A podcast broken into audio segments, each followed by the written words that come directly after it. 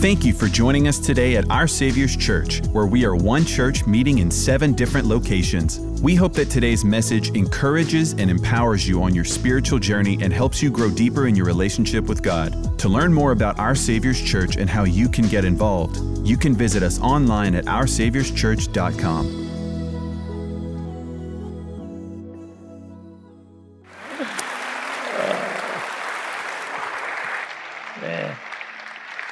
There, there is nobody like our pastor. Is that true? Man, let me just say, stand stated for just a second while, while I honor a man who absolutely doesn't, wouldn't ask for it, but, but needs it.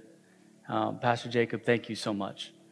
Um, again, Tuesday of this week, be 20 years to the day that I walked off an airplane and uh, saw the tallest Mexican I'd ever seen in my life. Coming from West Texas, that says a lot. There's a lot of Mexicans in West Texas. Um, but Pastor Jacob, you have, you have seen more in me than I ever thought I'd see in myself. Um, and I get to stand here today pastoring and leading with a huge head start. Um, there are pastors that don't finish with what Kayla and I are getting to start with. Um, and so thank you very much uh, for that. We honor you. Uh, Michelle, thank you so much. The, the voice behind the man. And uh, I'm honored. And I don't, I also don't want to miss an opportunity to honor Joseph, um, Pastor Joseph, the fact that you get to grow, grow up and lead a house that you grew up in um, is huge. What an honor, what a privilege. I knew Pastor Joseph when he was in elementary school, and uh, to have a front row seat um, to see what God has done and continue. You could be pastoring anywhere in the country, um, but to pastor not just in your own backyard, but in the house that you grew up in, that says a lot. That says a lot. And I want to join these people today and honor you and thank you so much uh, for serving here to do that.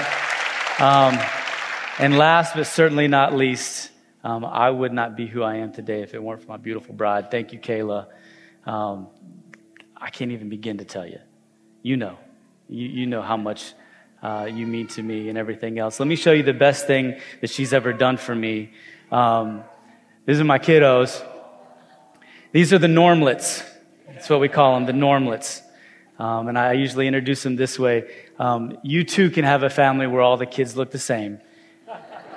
Uh, it just takes a lot of practice. So we'll, we'll, we'll figure that out uh, at the end of service. Um, you may be seated. Thank you so much um, for today. I absolutely have. I've, I've fallen in love and, and bring greetings um, from the people of New Iberia, um, Tabasco country. And uh, it's, it's been amazing watching what God can do in your life if you'll just say yes.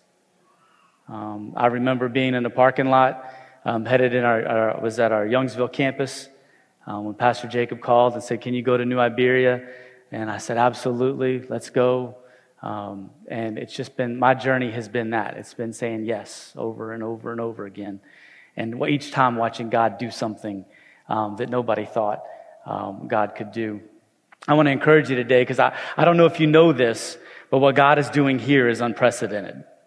Um, it's unheard of that a church that you could raise up hundreds of people and plant them in a neighboring community like you did in Youngsville, only to have the gap left by them filled back up with people that we've continued to reach. Uh, y'all do know that that doesn't happen regularly. I don't know if you notice, you look around and you see new faces. That's because God is, is bringing new families here today. And I love to stand at the back of our service and, and greet the individuals as they come. And, and this is something I believe with all my heart. Every new family that God brings into a church like this is His way of saying, I can trust you with them. I can trust you with them. Have you know God loves His children? God loves His children more than we ever could. And the fact that God would choose of all the churches in this area for you to come and worship today. Can I just say that honors us? That honors us. And it's a challenge to us. It's sobering that we would think that God would, would trust us um, to help lead you on your spiritual journey. So can I just say thank you um, so much for being here today? Um, I want to tell you a story, um, and it starts um, and ends uh, with my beautiful bride, Kayla. Um, you've heard the phrase, you only get one chance to make a good first impression. You've heard that before. This was my chance. It was our first date. And Kayla had harassed me and stalked me for months. Would you please go out with me? Would you please go out with me? Would you please go out with me? No, Truth be told, it was the other way around, and y'all know better than that. And this was our first date. Um, we had lived, we were in the internship program that our, that our church has. And so we were living, she lived in a girls' dorm at the Broussard campus. I lived in the boys' dorm. And uh, I needed a place to go restaurant wise. I, I wasn't too familiar with the Lafayette area. And so I did what every great man of God would do. He asked his pastor, Where should we go for our first date? Pastor Jacob told me about this place named Zea's. Have you heard of it? Come on, somebody. Thai ribs, Asian almond shrimp, roasted corn grits. Are you hungry yet? Don't worry, you will be by the time this is over. And being, being a good man of God, I followed my pastor's direction, but you have to understand this. Our first date was supposed to be at Zea's, but it ended up being at Mel's Diner. And you say, well, Pastor Don, how do you start out at Zea's and then end up at Mel's Diner? Here's what I need you to understand about Kayla. Kayla is the spontaneous one. She is the let's just go, we'll figure it out as we get there. Yours truly is not. I am the I have to have a plan. We need to have a structure. There, how this is how we're doing this. First we do this, then we do this. I have to plan to be spontaneous. Okay? Like it, it's, it's that bad in our relationship. But I knew this about her and I knew that she would enjoy. So the plan was we were just going to get in a car and I had everything figured out and she was just going to be surprised. We would show up and, and she would be surprised and think, oh, this is an amazing place and you're an amazing person. You'll make an amazing husband and we'll have five amazing kids. And it was all just, I had it all planned out, every bit of it along the way. Now, for those of you that are wondering, how do you miss getting to Zea's? It was back in the day when you didn't have GPS on your phones. We had this cool thing, latest technology, it was called MapQuest. And kids, I know this is hard for you to imagine, but you could go online and you could download instructions. It would tell you turn by turn directions. Go 0.4 miles, take a right hand turn. Go two, miles, take a left hand turn. But I couldn't roll up into my first date with seven pages of MapQuest directions flipping the, flipping the pages, making sure. I, so I memorized them. I memorized these directions. Why? Y'all, y'all already starting on me. Memorize these directions. If I start off in Broussard, I get on that Cade St. Martinville Highway and I go all the way down that blinking uh, red light and make a, a, turn. This was before the ambassador extension, right? That's, at, that's worth at least two pages of instructions right there. Snaking through Broussard, La Neuville, past the Albertsons up there. You remember when it used to come out on Verot School Road, and then you had to come over on Verot and then get up on Ambassador. It was not an easy task to memorize all those directions. Needless to say, we are going, and we were almost in Maurice. By the time Kayla asked the question, hey, where, where are we headed? And I said, well, don't worry about it. I'm, I'm the direction guy. You just, you just enjoy it. And then we get further and further and further. And she finally says, no, really, where, where are we supposed to be going? At this point, I was kind of lost. And said, We're supposed to go to this, this restaurant called Zea's. Pastor Jacob said it was great. We're going to go get some Thai ribs and some Asian almond shrimp and some roasted corn grits. And she says, Well, I, I, I think Zea's is that way. Did you miss a turn? I said, Maybe. Maybe. And in case you hadn't seen this side of, of Lafayette, here. So we turned around and we went the other direction. By the time we got there, um, we walked in, the hostess said, So glad you're here, um, but the kitchen is closed. Um, you can't, you can't, you can't come. There's no Thai ribs left. There's no Asian almond shrimp left. There's no roasted corn grits. Are you hungry yet? I told you I'm gonna work on you. My goal is to get a kickback from Zea's today before this is all said and done. And uh, so we went to the only place I knew that was still open. Come on, Mel's Diner, bailing a brother out. So let me tell you, I romanced her over some chrome furniture, neon lights, poodle skirts on the wall, brownie sundae. It worked. It, it, absolutely worked. And you say, well, Pastor Don, how did you end up at Mel's Diner? That's the story, but here's the reality. Here's the reality. Sure, I had a picture of what our first date was supposed to look like, but I lacked two things. I lacked a map, and I lacked a tour guide to help me know when I was getting off course. And I ended up settling on Mel's when I could have had Zea's. And you say, well, that's a sweet story, Pastor Don, but I think, I think I just described a lot of our spiritual journeys here in, in life. How many of you know one long, one wrong turn can send you on a completely different journey? And the reality is, Uh, I started off with the best of intentions, Pastor Don, but, but I had a picture of what walking with God was going to look like. But somewhere along the way, I ended up settling for just attending church. If I'm honest with you today, I feel stuck. I feel, I feel stuck. I, I love God, but I'm, I'm wandering around aimlessly in my spiritual life. I've got no direction. I've got no steps to take, no one to help me get there. I attend church, but I'm not growing spiritually. You don't have to raise your hand just wink at your pastor when you know he's, he's doing good up here on the stage. How about you? That's my question today. How about you? Are you growing? Do you have next steps to take? Do you know where you're supposed to be headed? Or if you, are you looking at your spiritual life saying, I had the best of intentions, but somewhere along the way I ended up somewhere I didn't intend to be? I read about this um, in 1 Corinthians chapter 9 the Apostle Paul is talking. And here's, here's what he says. He likens our lives to running a race. He says, Do you not know that in all, that in a race, all the runners run, but only one receives the prize? Look at this. So run that you may obtain it. Every athlete exercises self control in all things. They do it to receive a perishable wreath, but we an imperishable. Here's the picture. You've seen the ancient Olymp- uh, Greek Olympics where the runners are running. And at the end, the winner gets a crown. It's a, it's a wreath made of olive leaves and olive branches. And over time, what do you think happens to that wreath? It turns brown. It, it gets old. It falls apart. You've kept flowers. Some of you have your bouquet from your wedding hanging up in a closet somewhere. Doesn't look the same, does it? It, it perishes. He's saying there are those people that run for a prize that eventually is going to wear out. But how many of you know we're running for a different prize? Something that doesn't wear out, something that's going to last forever. And he says it's much more important that you learn how to run for the things that will last instead of learning, running for the things that won't last. Some of us have been running for wealth and, and posterity and position, and we've been running for take that job promotion or to get our kids in that school. And he's telling us those things are going to perish. It's going to come to a point where it withers and doesn't look the same that it did. I remember years ago, the first time I heard Pastor Jacob say that most men spend all of their health trying to gain wealth and then end up spending all of their wealth trying to regain their health. All runners exercise self control. They do it to receive a perishable wreath, but we an imperishable. Look what he says. So I don't run aimlessly.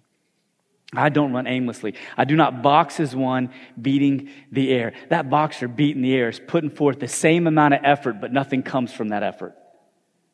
Could it be that we could show up in church looking like Christians, doing all the Christian things? We, we come to the service and we raise our hands and we get all the nice clothes on and we act like we haven't fought with our wife and kids on the way to get to church. And we walk in here and we look like we're doing all the right Christian things, but inside we're stuck. We're running aimlessly. We're beating the air and we realize I'm nowhere I, where I used to be, right? I'm stuck in neutral. I used to be going forward, but I'm trying to not go in reverse at this point in time. Paul says that there's two ways to run this race, but only one way to reach the prize. One way is to run aimlessly, where it looks like you're running, but you aren't going anywhere. And the other way is to run intentionally, taking next steps, each one getting you closer and closer to where God wants you to be a blessed life, a life of fulfillment. I wasn't getting to Zea's on my own. I needed a map of steps to take, and I needed a tour guide to help me get there. And I got news for you today. You're not going to get where God wants you to go all by yourself either. You need a map. You need some steps to take. You need a tour guide, somebody to help you along the way. You may know Pastor Sean Boudreau, our associate pastor at our new Iberia location. He and I have built a phenomenal relationship um, since I've been there. And Pastor Sean says this about himself. He says, I'm directionally challenged. He says, every time I go visit my mom, I put the address in my phone and it tells me the turn, the turn by turn directions. And I don't know if I believe him about being that directionally challenged, but how many of you use your cell phone pretty much everywhere you go? Right? You just like to go that direction, all that. Here's what he said. He said, if I give my phone permission to know where I'm at, it can tell me everywhere I need to go. But if it says, can I have permission to use your GPS to know where you're at? If I say no, it can't help me. I thought, man, how powerful is that? Think about all the people that I've walked with and talked to along the way that I'm trying to help them get where God wants them to be, but they're unwilling to be honest. They're unwilling to let us know where they're at. And I got news for you. If you'll tell me where you're at, I can tell you how to get where God wants you to go. It's just like that. Look over at your neighbor and say, Where are you at? Neighbor, look back and say, On my way to Zea's today. So when you hear Pastor Joseph and I talk about next steps, this intro to next steps environment, I need you to understand this is not some class that we're trying to get you to so that you can fill in some blanks and learn more about our church and then help us do some things here in Acadiana. No, no. This is the most important and best environment I can ask you to come to because it's the only way I know how to help you discover where you're at and introduce you to somebody to help you get where you're going. And if you're here in church today and you feel stuck, I promise you, Intro to Next Steps will help you get unstuck. Not because we have it all figured out, but because God has it figured out. And He's going to connect you with somebody that can walk with you if you'll give them permission to know where you're at. I need you to understand two things today, and then we can go get some Zeas together. Here's the first one. Number one, your spiritual journey consists of next steps. Your spiritual journey consists of next steps. You and I, for as long as we'll be living, will always be taking next steps. There will be one step and then the next and then the next. I remember a couple years ago when I got to New Iberia, I met a young man named Trent. Trent hadn't been attending the campus for very long, didn't know much about Christianity. Started attending our prayer meetings we have on Monday nights. And one Monday night after service, Trent comes up, grabs me, and Ryan and I were sitting there talking, and he said, Hey, can, can I visit with you for a little bit? I've got some questions. I need to know what I need to do with my life. I said, Well, absolutely. I had somebody waiting on me for a counseling meeting. Pastor Ryan, who leads our Abbeville campus, says, Man, I'll, I'll, visit with you. So the two of them go off on the side and they sit down and they talk. And I hear this story after the fact.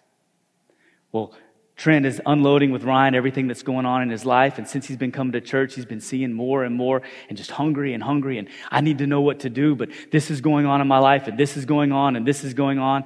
And Ryan looks at me and says, man, that's, that's tough.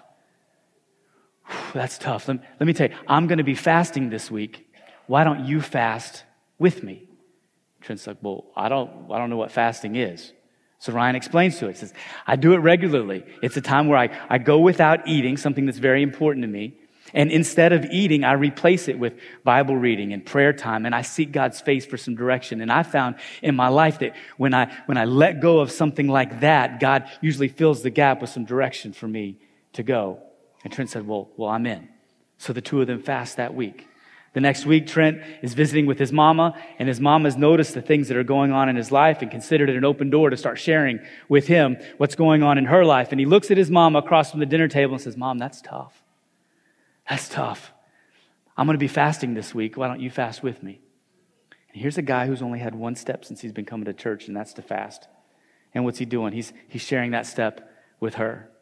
So they do, and the next week he's driving a coworker from the Acadiana area all the way down to Fourchon, and the guy is sitting there in the, in the passenger seat, hears the Christian music on the radio and starts talking to him about his relationship in his past, and Trent looks over at him and says, man, that's tough. But let me tell you, I'm going to be fasting this week.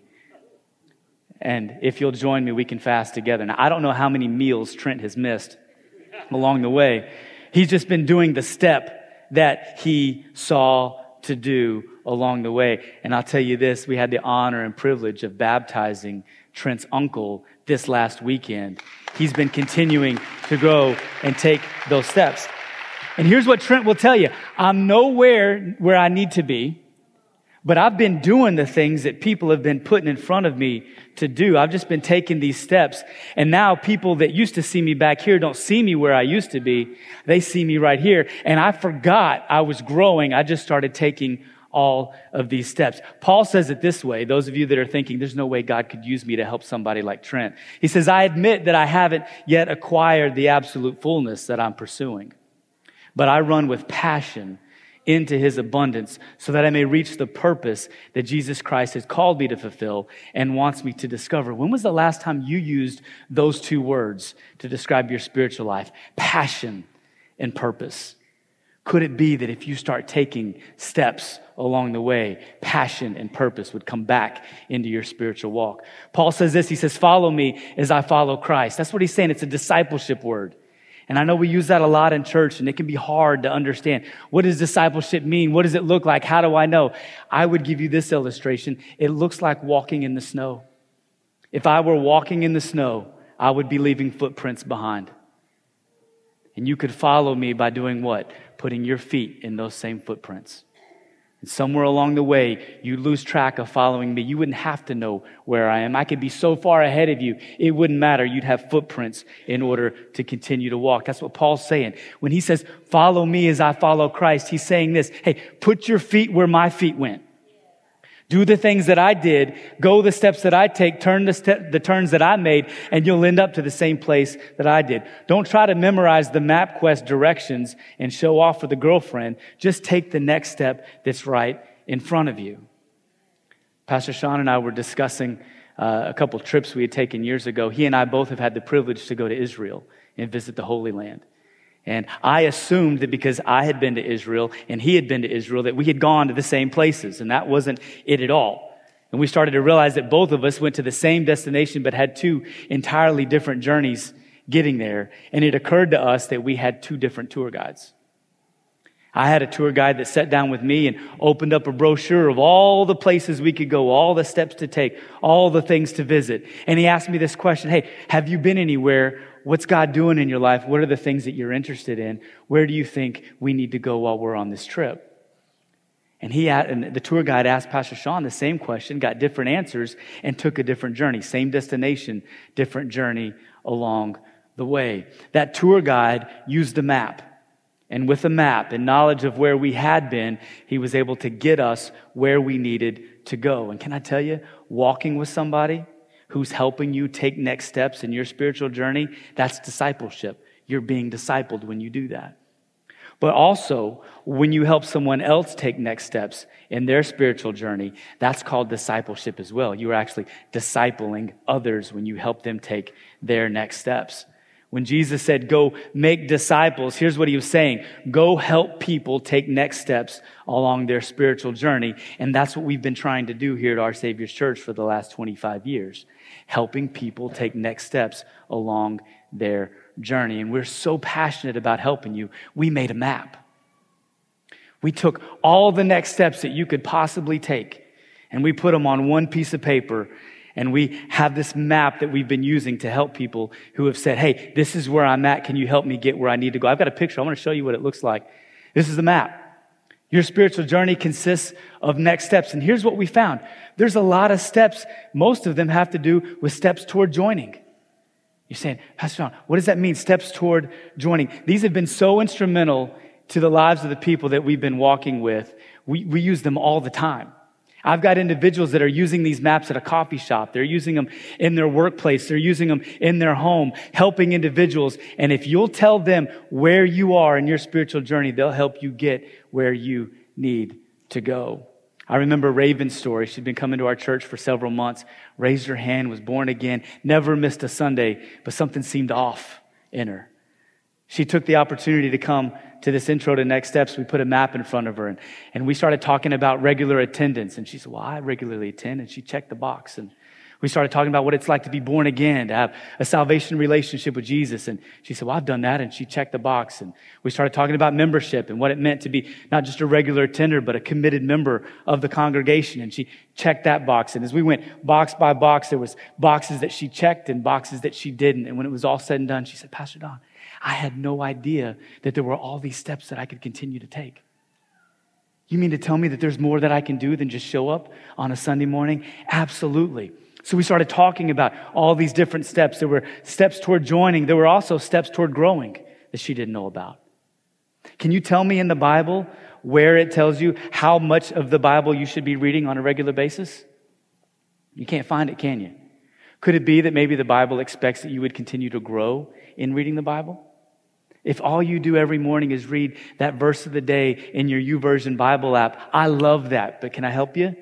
What would it look like if you actually opened the book and started reading the words that are on the page? Maybe there's a step for you to grow in that. We say, well, Pastor Don, I read 15 minutes a day. I love that. I remember when I started reading 30 and 45 and an hour a day right? There's steps to grow. I think that by the time Jesus comes back, I'm going to be reading more of my Bible than I have been because I want to take those steps toward growing. Where's the verse that says how much you should pray every day? Doesn't say it. Why? Because the idea is that you would continue to grow and take those next steps. Your spiritual journey consists of next steps. You'll always be growing in those. There are steps toward joining, steps toward growing. Did you know that there are steps toward grouping? that you could be taking here at church? Grouping, getting in together in a small group, a smaller environment. I hope you realize real life change doesn't happen in rows and pews on a Sunday morning.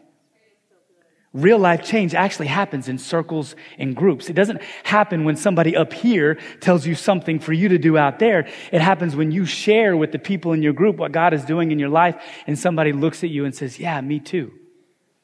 More growth will happen in your life through a me too moment than it ever will in a thou shalt moment coming from the stage. You need to be growing in a group. You can take those, those steps. Did you know that there are steps you could take towards serving here? This church would not exist if it weren't for the 70 to 80 people every Sunday that it takes to pull off a service. They're standing at the door and they're greeting and they're loving. I say this often at our church. We have individuals standing at the door. People have been opening doors for themselves for quite a long time. Quite a long time. That door doesn't need a greeter opening the door for you, right? But that greeter needs a door. That person needs a place to show up on Sunday morning and think, I can help. I can contribute. This place is better because of me. There are steps you could take. Most of you don't even know that kind of spiritual living because you've been consuming. What would it look like if you took a step today towards serving in your church? I'm telling you, there are steps you could take. There are steps you could take toward joining and steps you could take toward growing, steps you could take toward grouping and serving. There's also steps you could take toward leading and you think it's fun taking steps that somebody else has taken, wait till you see what it looks like when somebody else is taking steps that you've taken as well. That's when this thing gets fun. That's when you start seeing passion. That's when you start seeing purpose in your life. And you say, well, Pastor Don, there's a lot of steps on that map. How do I know which step is the best next step for me? Well, that's why you need a tour guide. That's why you need to introduce yourself to a relationship. We want to help you connect with somebody. So you take the best next step. That's why I need you to attend Intro to Next Steps. You only need to come once, but we're going to connect you with a relationship. Somebody who's taken the steps, who knows what steps are possible. And if you'll give them permission to know where you are, they'll create an opportunity for you to grow. I'm not trying to introduce you to a buffet. I'm trying to introduce you to a concierge. There's a difference, right? We're not trying to herd everybody in the same direction. You know, God brings you on different steps in different ways along in your spiritual journey. All right, last thought, and then we'll close. We're going to go to Zea's, and what are we going to order? Thai ribs, Asian almond shrimp, and some corn grits. You're going to thank me later for this. First thing I wanted you to know your spiritual journey consists of next steps. Here's the second thing you're further along than you think. You're further along than you think. When, when Kayla realized that we were lost and not arriving at our destination, get this, we didn't have to go all the way back to Broussard and start all over again, did we? What did we have to do going the wrong way on Johnson Street? We just had to turn around and take a right where I took a left. And can I tell you, with your spiritual journey, some of you can look back and you remember the exact day, the exact moment, the person you were with, and the decision that was before you when you tried to go your own way, and it put you on a completely different journey than the one God had you doing. Can I help you today if you're stuck? If you're in a completely different dirt journey or destination than you wanted to be at, you don't have to go all the way back. You just have to go to the last turn that you missed. I've heard Pastor Jacob say for years, you're never going to grow past your last act of disobedience. What was the last thing that God asked you to do? Pastor Don, I haven't heard from God in a long time. I'll bet you if you did the last thing he told you, he might talk to you again about the next thing after you do that. Some of us don't realize we're still on a step that we've missed a long way away. But look at me, church. You're further along than you think. You're further along than you think. You don't have to start over. You say, Well, Pastor Don, I'm, I'm new to Christianity. That's great. I love that. You know where you're at. Thank you for letting me know. Now let me help you take next steps. I met a guy at the 9 a.m. service. This was his second time in church in his entire life. He said, Pastor Don, I don't know where to begin. I said, I do. Keep coming. You realize that regular attendance is a next step that you can take here at church. I was meeting with a young man at our new Iberia campus, and he said, Pastor Don, this is nine weeks in a row that I've been in church. I'm in my 30s now, and I haven't been in church since I was 16 years old. I'm now nine weeks in a row. I'm thinking, man, that's awesome. I told him, I said, I can't wait until we can no longer track how many weeks you've been in service. He sent me a text message a couple weeks ago. All it said was 22 exclamation point. Have you know he's growing? He's taking those next steps. You say, well, Pastor Don, I've attended OSC for 20 years. I've done everything, all the things, every time. Do I still need to go to intro to next steps? Really? That depends. That depends on whether or not God wants to use you to help other people take their next steps. Let me ask you a question, church. Those of you who have been here for a long time. Does Matthew 28 19 say, Go therefore and be disciples? What does it say? Yeah, it does. It says, Go and make disciples. And here's the challenge that we've seen over the years it's really easy to help somebody take steps themselves. It's a little harder to get them to understand they're supposed to help other people take steps behind them. I'm not inviting you to a buffet. Remember, I'm, I'm trying to help you, invite you with a concierge relationship. And I'm so committed to pastoring this way. Once I've seen how helpful it is, man, when, when you're trying to get somebody to take a step and they take a step and they grow and they take another step and they grow and then they've invited other people to come along with them, it changes you and it changes the way you grow. We're so committed to discipleship, we're going to keep talking about it over and over and over again. And here's what I need you to hear. Here's what I need you to understand when we start talking about your spiritual journey and we use the phrase next steps. If somebody asks you, Are you taking next steps? Here's what I want you to do I want you to give someone permission to know where you're at. That's what it means. Am I taking next steps? Have I given somebody permission to know where I'm at? Here's the next thing I want you to take the next step that they help you find. Take the next step that they help you find. And then lastly, I would tell you this keep going. Give somebody permission. Take the step that they put in front of you and keep going. And if you do that, I promise you, this will not be the same church. This will not be the same church. How many of you want some Zeas for lunch today? What are you going to order when you get there? Asian almond shrimp. What else? Roasted corn grits. Don't end up at Mel's. Mel's, I love you. I'm so grateful um, to you today. Listen, your growth is important. How many of you know somebody that should be in church today, but they're not? How many of you know somebody that should be further along in their spiritual journey than they are? We're still praying for people. There are still people in Acadiana that need Jesus. There are still empty seats in this pew. If we're going to be the kind of church that continues to change a region, we need to be the kind of people that continue to grow. Only the gospel will tear down pride, poverty, and prejudice in a region. Only the gospel will. But the best way to get the gospel into a community is through a local church. And the best way to have a strong local church is to have a congregation where the people are taking their next steps and growing spiritually. And I promise you this, if you will grow spiritually, this place will get strong. If this place gets strong, that gospel will go out and pride, poverty, and prejudice will be tore down in our area. Pastor Don, I feel like I've still got a long way to go. Let me tell you one last story, and then I'll pray for you. Growing up, there was a show I used to watch a lot on television. It was The Cosby Show. How many of you remember The Cosby Show?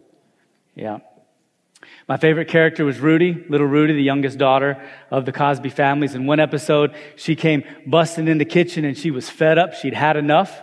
She was done. She said, I'm quitting school. I'm, I'm not going back. Quitting school. Her oldest sister, amused at the frustration of her little sister sitting at the kitchen table, says, Well, Rudy, you're in the fourth grades here. What, what, what could you possibly do with your life if you stopped school right now? And it's as if Rudy had thought about it for months. She said this, Well, I'm going to teach third grade. I'm, I'm going to teach third grade. That's, that's all I'm going to, that's all I need to do with life. I've been through fourth grade. I'm going to teach third grade. What's the big deal?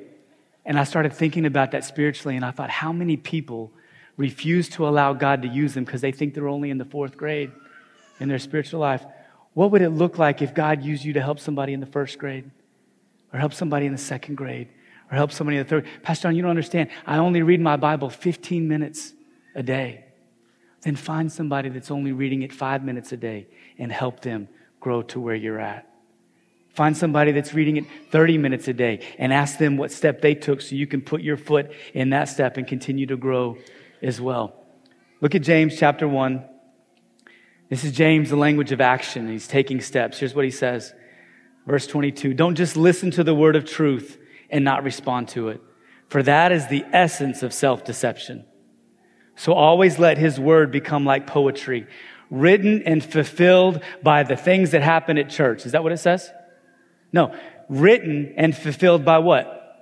Your life. God wants to use your life to make this thing happen. When did we think that Christianity involves bringing people to church? Like somehow this is this big machine and you pour, pour in people and cogs spin and wheels turn and whistles blow and bloop, out pops a Christian. It doesn't work like that. God uses you. He uses what you've done in your life. He uses people watching you and the things that he's done. God will never do something in your life that he doesn't want to do through your life. This thing that God's writing, this poetry is written and fulfilled by your life. But look at this, verse 23. If you listen to the word and you don't live out the message that you hear, you become like the person who looks in the mirror of the word to discover the reflection of his face in the beginning. You perceive how God sees you in the mirror of the word, but then you go out and forget your divine origin. But those who set their gaze deeply into the perfecting law of liberty are fascinated by and, what's that word?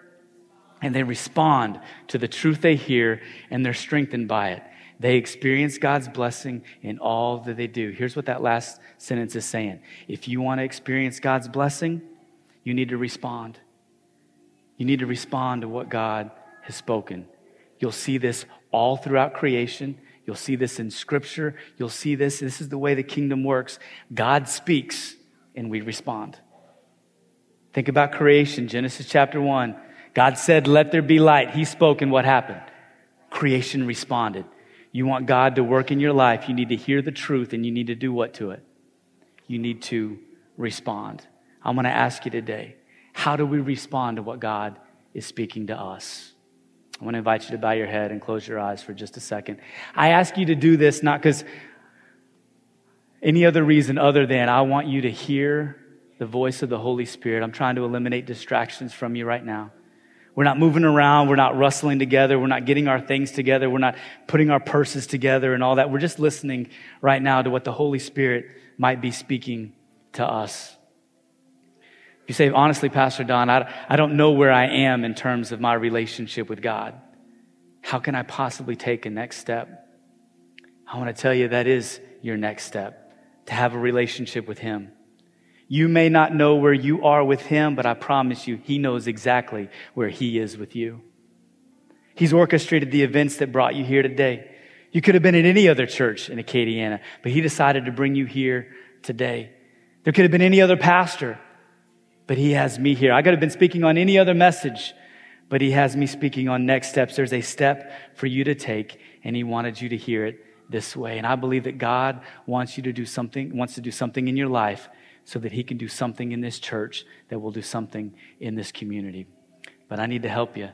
Jesus was having a conversation with a very rich and religious man, and he said this to him. He was asking about the kingdom and God's way of doing things and what Jesus was talking about, much like what I've been saying today. And Jesus looked at that man and he said, You can't even enter the kingdom of heaven. You can't see the kingdom of heaven unless you've been born again. He goes on to tell him that there's a birth that happens through water we all know that when a pregnant woman gives birth, the water breaks. He says there's a second birth that happens with the Spirit. The Spirit starts working in somebody's life and it takes them from being spiritually dead to spiritually alive. Well, Pastor Don, how do I know if the Holy Spirit's been working in my life today? How do I know that I was spiritually dead and now I'm spiritually alive? I would tell you it's as simple as A, B, C. A is admit. If the Holy Spirit is working in your life today, you'll be able to admit, probably for the first time, that you're a sinner, that your sin has separated you from a righteous and a loving God. You've made some turns. You, you took a left when God wanted you to take a right, and it's left you on an entirely different journey than the one you know God has planned for you today. If the Holy Spirit's working in your life, you'll be able to admit that today. A is admit. B is believe. What am I believing? Maybe for the first time today, you can believe that God sent his son Jesus. Not for everybody. Oh, you believed that before, but today you believe that he sent him just for you. That because of the life he lived, you get to have a life that God wants you to live. Because of the death that he paid, you don't have to pay for your sin with your own death. He paid a debt that you couldn't pay so you could live a life that God wanted you to live. If the Holy Spirit is working in your life today, you'll be able to see that. You'll believe it. And here's C. C is confess. Confess Him as Lord and Savior of your life. The salvation part is easy when you need a Savior. When I'm stuck, when I can't move, when my life isn't going right, that's when I need a Savior. What about Lord? That's where it really matters. And maybe for the first time today, you're ready to turn over the decision making of your spiritual journey back to the Father. A, I can admit. B, I believe. C, I'm ready to confess Jesus as Lord and Savior of my life. With every head bowed and every eye closed, here's what I want to know Is God speaking to you to be born again today? In just a minute, I'm going to lead us into prayer. And before I do, I want to know everybody that would say, Pastor Don, I've never prayed to be born again today, but I want to. God is speaking to me and I need to respond. And I want to invite you right there where you're at. I'm not going to ask you to come forward or embarrass you in any other way. I just want you to do two things. One, I want you to raise your hand. And two, I want you to look up at me. Every other head is bowed, every other eye is closed. We're saying, Pastor Don, I want to be born again. I need God to move in my life. I need Him to help me get unstuck today. Right there where you're at, I want you to raise your hand and look up at me. Thank you. I see your hand raised. You can put it back down. Thank you. You two sitting together. I see your hand. I'm looking all across this room. Thank you. I see your hand. Both of you together. I see your hand. Yes, sir. I see your hand. Yes, ma'am, in the back. I see your hand. I see your hand. Yes, sir. I see your hand. I see your hand too. God's got some steps for you to take. This is where it starts. This is where it starts. There's a journey ahead, and it starts with this. I'm so proud of you. Thank you for making that decision. Anybody else? Thank you. I see your hand. Thank you, sir. I see your hand. Yes, ma'am. I see your hand all across this room. I see your hands. If I've, if I've acknowledged, you can put your hand down one more time. Thank you, little man. I see your hand. I see you. Thank you for raising your hand. God's got a plan. God's got a plan.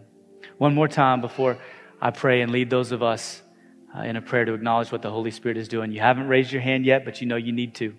I know it's a step. I know it's a big step. Thank you. I see your hand.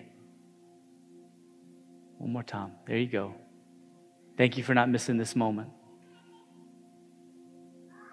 Thank you. I see your hand. Thank you, little man. I see your hand. I love this. I'll do this all day long. I'm not in a rush. Thank you. I see your hand. In the back, I see your hand too. This is what it looks like for God to speak to you and you to respond. I'm so proud of you.